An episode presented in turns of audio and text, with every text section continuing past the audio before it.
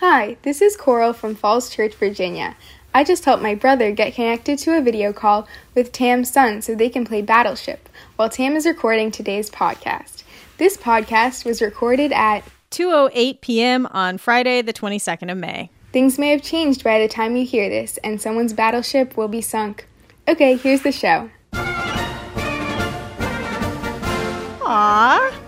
Hey there, it's the NPR Politics Podcast. I'm Tamara Keith. I cover the White House. I'm Juana Summers. I cover demographics and culture. And I'm Ron Elving, editor correspondent. And we need to talk about Joe Biden, the former vice president, because today, in an interview on the very popular show, The Breakfast Club, Wake that ass up. in the morning. The Breakfast Club. Vice President Biden, how are you today? Good. Good to see you. Biden said something that is causing a lot of controversy, to say the least. Juana, can you set this up by telling us about The Breakfast Club? Yeah, so to kind of set the scene here, The Breakfast Club has been around since about 2010. It's a nationally syndicated show.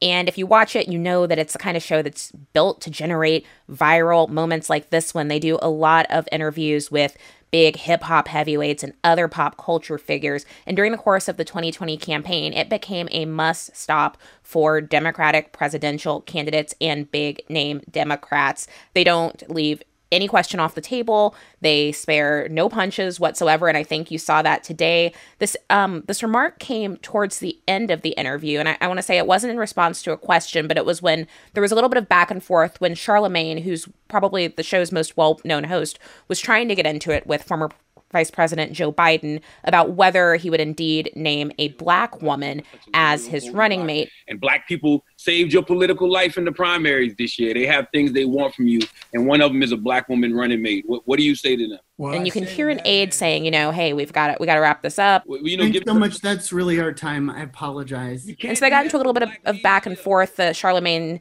says, you know, that he's got to come back and see him, and then there's this. Listen, you got to come see us when you come to New York, VP Biden. 'cause it's I a- will. It's a long way until November. We got more questions. You got more questions, but I tell you, if you have a problem figuring out whether you're for me or Trump, and you ain't black, It don't have nothing to do with Trump. It has to do with the fact I want something for my community. I would love to see take you a look already- at my record, man. I extended. The In a way, it sounds like he's kind of 25 taking the black vote for granted, or like, you know, I'm running against Trump. Like, what are you going to do? Yeah, so as you might imagine, this has sparked a lot of outrage, particularly online.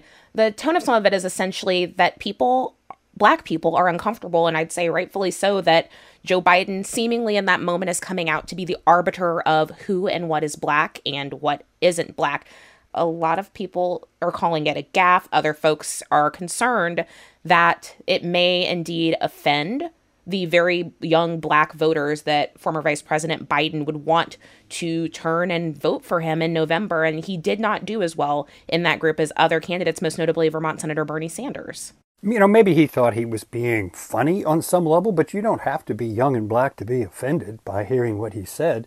You don't have to be anything in particular to be offended by the idea that someone is saying your vote is determined by your race. Whether you're going to vote is determined by your race, or for whom you vote is determined by your race. Just a terrible thing to say, and he's got to figure out some way to walk it back more effectively than just saying it was in jest.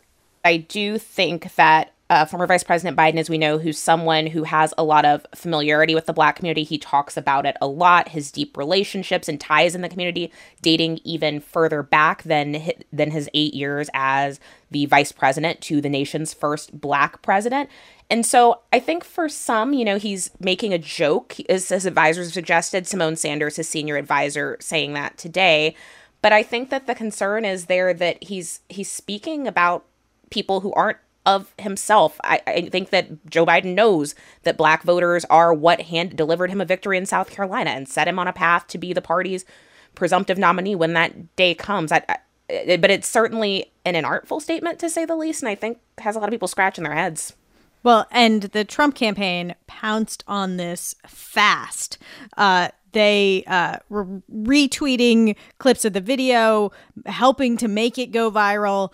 Um, and then they held a call with Katrina Pearson, who is a, a top aide on the campaign, and uh, South Carolina Senator Tim Scott. Um, and uh, he said this. I was struck by the condescension and the arrogance in his comments. I could not believe my ears that he would stoop so low to tell folks what they should do, how they should think, and what it means to be black. That is as arrogant and offensive and demeaning as I can can imagine in this time that we're living. The Trump campaign has made some uh, efforts and, and certainly has talked about its efforts to win over black voters. But for the Trump campaign, something like this um, could benefit them even if they don't convince people to vote for Trump if they just decide that they're not that excited about Joe Biden. It's generally speaking easier to get American voters not to vote for a candidate that they're not enthusiastic about than it is to get them to vote for another candidate they're not enthusiastic about. And if all you're trying to do is get Americans not to vote, that's just about the easiest thing that any political movement can try to achieve. This is not a country that is particularly distinguished by high turnout rates of voting. And certainly it was not particularly appealing to a lot of younger black people to vote for Hillary Clinton, particularly young black males in 2016. So if you were looking for a way to step in it, this would be just about as good a way as you could do it on a Friday. Uh, this is also a day in which one might think there would be a lot of things that Joe Biden could talk about. Uh, that would be vulnerabilities for the Trump presidency. Uh, the numbers that we saw on how many people may have died unnecessarily because of the slow movement to respond to the coronavirus. So uh, this is uh, it's one of those things that makes people wonder about what's going on with Joe Biden. Yeah, you know, I think for some folks out there, this certainly exposed some of the wounds that Democrats have dating back to the last election when many black leaders felt that the party took black voters who reliably vote for Democrats up and down the ballot for granted. And I think that's one of the reasons why you saw such immediate pushback from activists as well as, you know, rank and file Democrats who are concerned about seeing the same thing happen again. We know in 2016 that black voters turned out, but they did not turn out anywhere near the record numbers that they did for Barack Obama in 2008 and 2012 during his two campaigns. And so I think that they these black voters are wanting to see the party take them and their issues seriously and recognize their importance. A lot of folks that I've been talking to over the last few weeks and months about this campaign say relationships are, are not enough. They they want a seat at the table and they want to be heard and valued and to see Biden center the issues of black Americans in his campaign. All right, well, Ron and Juana, we are going to let you go. Thank you so much for joining us. Thanks, Tam. Good to be with you. And after we taped this podcast, Joe Biden tried to walk back or clarify his statements on the Breakfast Club, saying in part that he should not have been so cavalier and wants to earn the votes of African Americans. And we are going to take a quick break. And when we get back, China. Support for NPR and the following message come from DuckDuckGo. Do you want the same internet but more privacy? DuckDuckGo can help. They help millions of people like you get privacy online without any trade offs. With one download, you can search and browse privately, avoiding trackers. DuckDuckGo. Privacy simplified. On Bullseye this week, Tina Fey on creating Unbreakable Kimmy Schmidt, 30 Rock, and being the best at everything. There was a window of time when we would just go to awards things and pick up our prizes and party with the people from Mad Men. That's this week on Bullseye from MaximumFun.org and NPR. And we're back. And I have a whole new crew here with me Kelsey Snell and Scott Horsley. Hey, guys. Good to be with you. Hello. So, we are going to turn to some international news here that has political implications here in the US. China is making moves to tighten its grip on Hong Kong by pushing forward with a law that would allow China to crack down on protesters or really anything that is critical towards Beijing. That's right. And the US and really the rest of the world have reacted very strongly to this because Back in 1997, when uh, the former British colony of Hong Kong uh, reverted to China, Beijing promised that they would allow Hong Kong to maintain a semi-autonomous status. It would it would maintain some independence, uh, some semblance of democracy, uh, a, a, sort of gentleman's agreement that's been enshrined in China as the one country, two systems uh, notion, and that was supposed to remain in place at least until uh, 2047. So this is this is seen as as Beijing backsliding on the commitment it made back in the late 90s. Let me just check my clock here. 2047 is a long way away. It is. So, Scott, this is a, a pretty quick acceleration. Does this mean that this would be a complete end to the one country, two system? Well, our uh, Beijing correspondent Emily Feng des- des- described this as effectively an end to that. Uh, in in practice, they're not calling it that. They're not overtly saying that they're rejecting that. But as a practical matter, uh, that's that's how she describes it, and certainly that's how the the world is treating this. Right before coronavirus sort of took over everything, uh, there were massive protests in Hong Kong against other moves by China to try to gain more control over Hong Kong. Um, so, like, what is the international community going to do about it? Good question. well, there's already been a lot of grousing. Uh, it, for, for one thing, the United States has said it may strip Hong Kong of the special economic status it enjoys by virtue of being uh, quasi independent from the mainland. Uh, that's that's a law that Congress actually passed last year, which says that uh, the State Department has to certify that Hong Kong continues to be autonomous, or it's going to lose all sorts of uh, special economic privileges that Hong Kong has enjoyed. So that's one thing uh, it could do. Uh, there are also there's also talk of sanctioning Chinese officials that are involved in this. Kelsey, there's been a lot of noise on Capitol Hill about steps that the U.S. might take, and then certainly the the broader international community is also talking about action as well.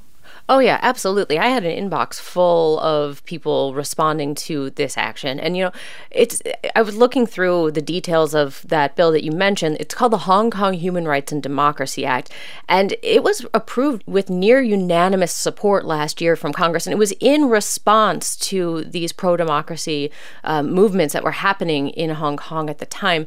And we actually just saw yesterday that the Senate passed a by unanimous consent. So they they didn't even bother holding a vote. They had unanimous support for it. Uh, legislation that could force Chinese companies off of U.S. stock exchanges.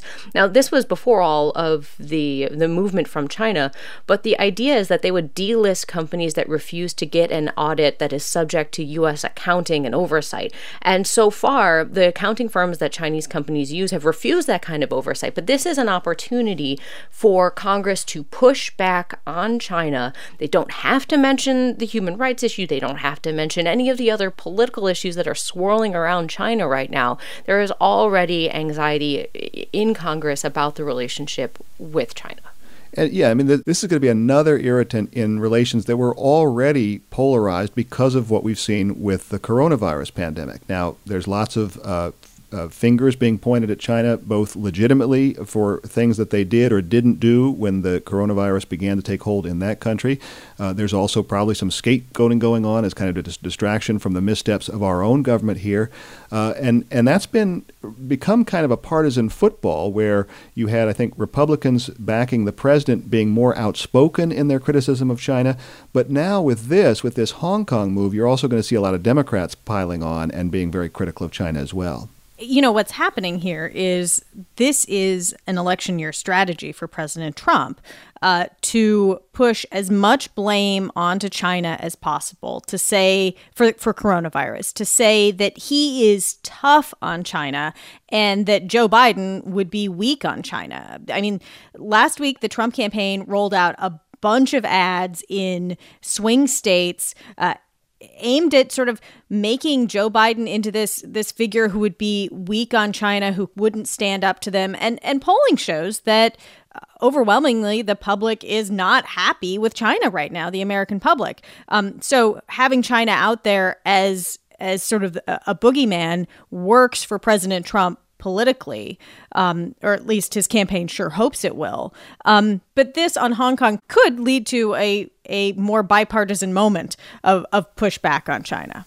It's also going to be interesting to see how the administration handles this because there, there, even before the coronavirus, there were certainly factions within the administration that really wanted to disentangle the U.S. economy from China, really wanted to uh, to separate ourselves. Peter Navarro, the economic advisor, trade advisor, uh, Matt Pottinger and the National Security Council. Th- those voices have been very uh, taken a very hard line to China all along. There have been other voices, uh, like the Treasury Secretary Steve Mnuchin and uh, Larry Kudlow, another economic advisor, who who've said, "Look, this is the world's second biggest economy. It's a major trading partner. We don't want to uh, get too much at odds with China." Of course, the, the president has touted or was touting that big trade agreement or phase one trade agreement he, he struck with, with China uh, earlier in the year as, as an accomplishment before all this happened. And the president himself has kind of waffled between touting his own friendship and cooperation with Chinese President Xi Jinping and taking a more uh, more aggressive stand on things like the coronavirus. So, you know, where the president comes down on any given day is is is kind of a mystery.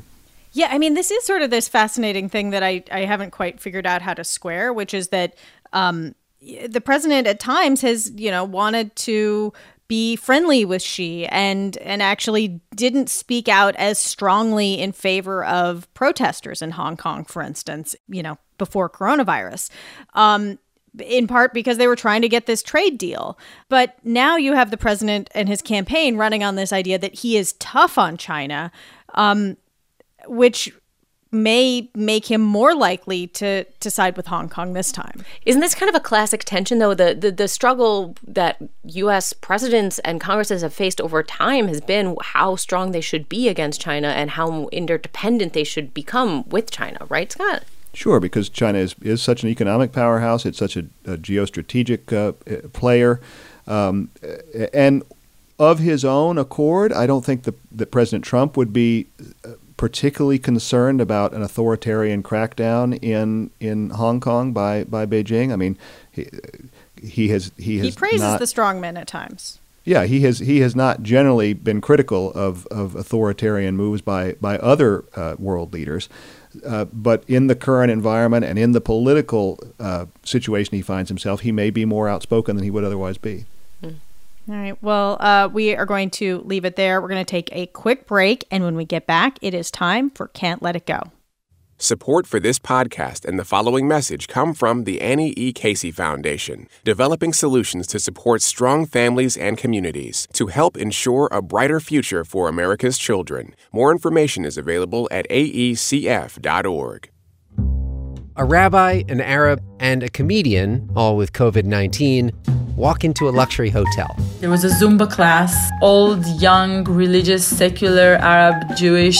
I was like, where am I? It's the Hotel Corona on NPR's Rough Translation. And we're back, and it is time to end the show the way we do every week with Can't Let It Go, the part of the show where we talk about the things that we can't stop thinking about, politics or otherwise. And we've been asking our listeners to send us what they can't let go of. And this week's comes from Tatiana. Hi, this is Tatiana from San Francisco. I'm currently quarantining with my husband, and something I cannot let go of uh, in this quarantine is how my husband refers to podcast. For example, this is how he refers to the NPR Politics podcast. and this is how he refers to the Up First podcast.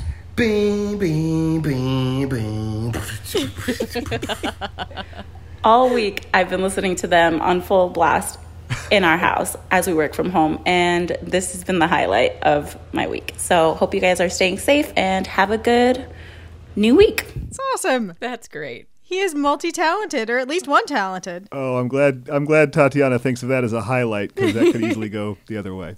Yeah, I feel like the longer he sings them, the more she's gonna question whether or not it's actually charming. I think it's charming right now because I don't have to listen to it every day. A hundred percent charming. Um, and if you out there have something next week that you can't let go of, uh, record it and send it to us at nprpolitics at npr.org. So, Kelsey, what can you not let go of?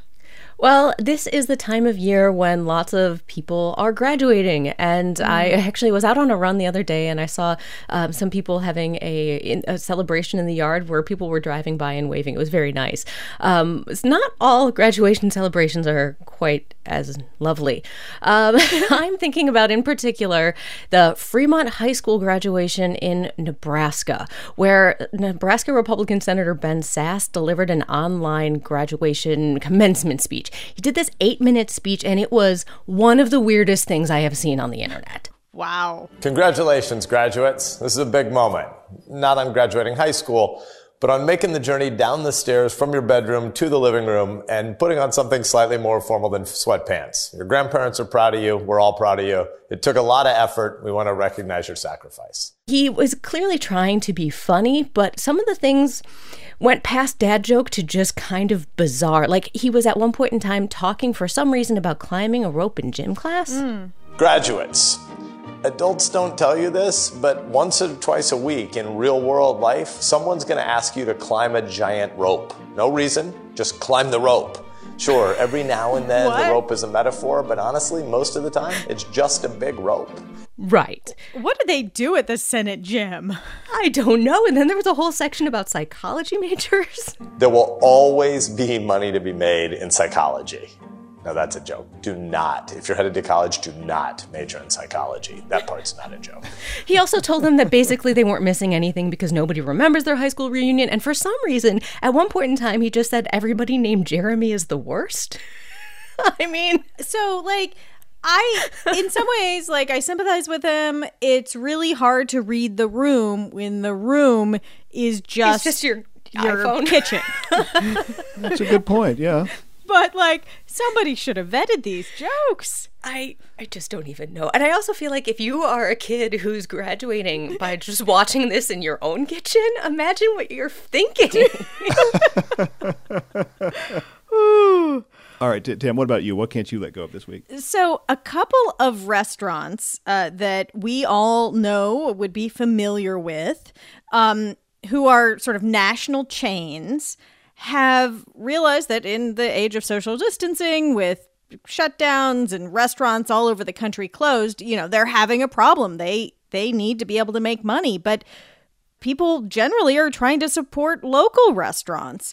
And so uh, these these two restaurants in like Grubhub and other apps have changed their branding.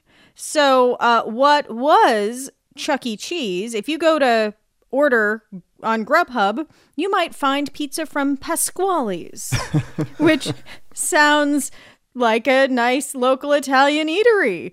In fact, it is Chuck E. Cheese. Uh, and Pasquale, I don't know if you've been to Chuck E. Cheese in the last, you know, several No. centuries, but uh, for a while there, Chuck E. Cheese had like this animatronic band that Oh, would sure, per- yeah. perform. oh, yeah. Do they still have those? I think it actually went away. With the with the rat. yes, with and the- the bears. Yes. And the chef, Pasquale. Oh. The animatronic chef is now has a pizza eatery available on Grubhub named after him. If if if you were going to Chuck E. Cheese not for the ambiance but just for the delicious pizza, this is what you're aiming for. I don't remember. I mean, I I don't have very strong memories of the Chuck E. Cheese pizza, and that probably says something, right? Like it's it's just like kid food, right? But but they they say Chuck E. Cheese uh, corporate put out a statement saying that Pasquale's is higher end. It has more sauce and a thicker crust. Wait, that's what makes something high end. Scott, what can't you let go of? You know, we learned this week that another 2.4 million Americans filed for unemployment. Uh, more than 38 million have done so since the coronavirus took hold. And I've been spending a lot of time talking with folks whose jobs have been interrupted by this pandemic. And this week, I talked with a guy named Franklin Hessler. When he is working, he has what has to be one of the great jobs I could imagine. He's a tour guide in Yellowstone National Park. Uh, unfortunately, that is on hold right now on the Montana side. Uh, Montana is requiring visitors to self quarantine for two weeks, and so that kind of puts the kibosh on park tourism where, where Hessler is. He's been struggling a little bit. He hasn't been able to collect unemployment yet, but he told me times are hard, but not too hard. And he said he's really eager to get back to his job as soon as the quarantine is lifted. I'm excited. I want to get into the park. Like this is literally the best time in Yellowstone. You know, you get all the bison babies, little baby bears, wolves all over the place. I mean, there's a lot of action going on in Yellowstone that's being missed right now. And that conversation stuck with me because I think so many of us feel like there's action that we'd like to be a part of right now that we're missing out on in this time of suspended animation. Uh, our friend Scott Detrow heard that conversation and he told me, you know, I'd really like to see some baby bison and wolves right now. so Uh, quick reminder, though, with wolves, you do want to stay at least six feet away. Yeah. All right, that is a wrap for today. Our executive producer is Shirley Henry. Our editors are Muthoni Muturi and Eric McDaniel. Our producer is Barton Girdwood. Our production assistant is Chloe Weiner. And thanks to Lexie Schapitl, Elena Moore, Dana Farrington, and Brandon Carter. I'm Tamara Keith. I cover the White House. I'm Kelsey Snell. I cover Congress. I'm Scott Horsley. I cover the economy. And thank you for listening to the NPR Politics Podcast.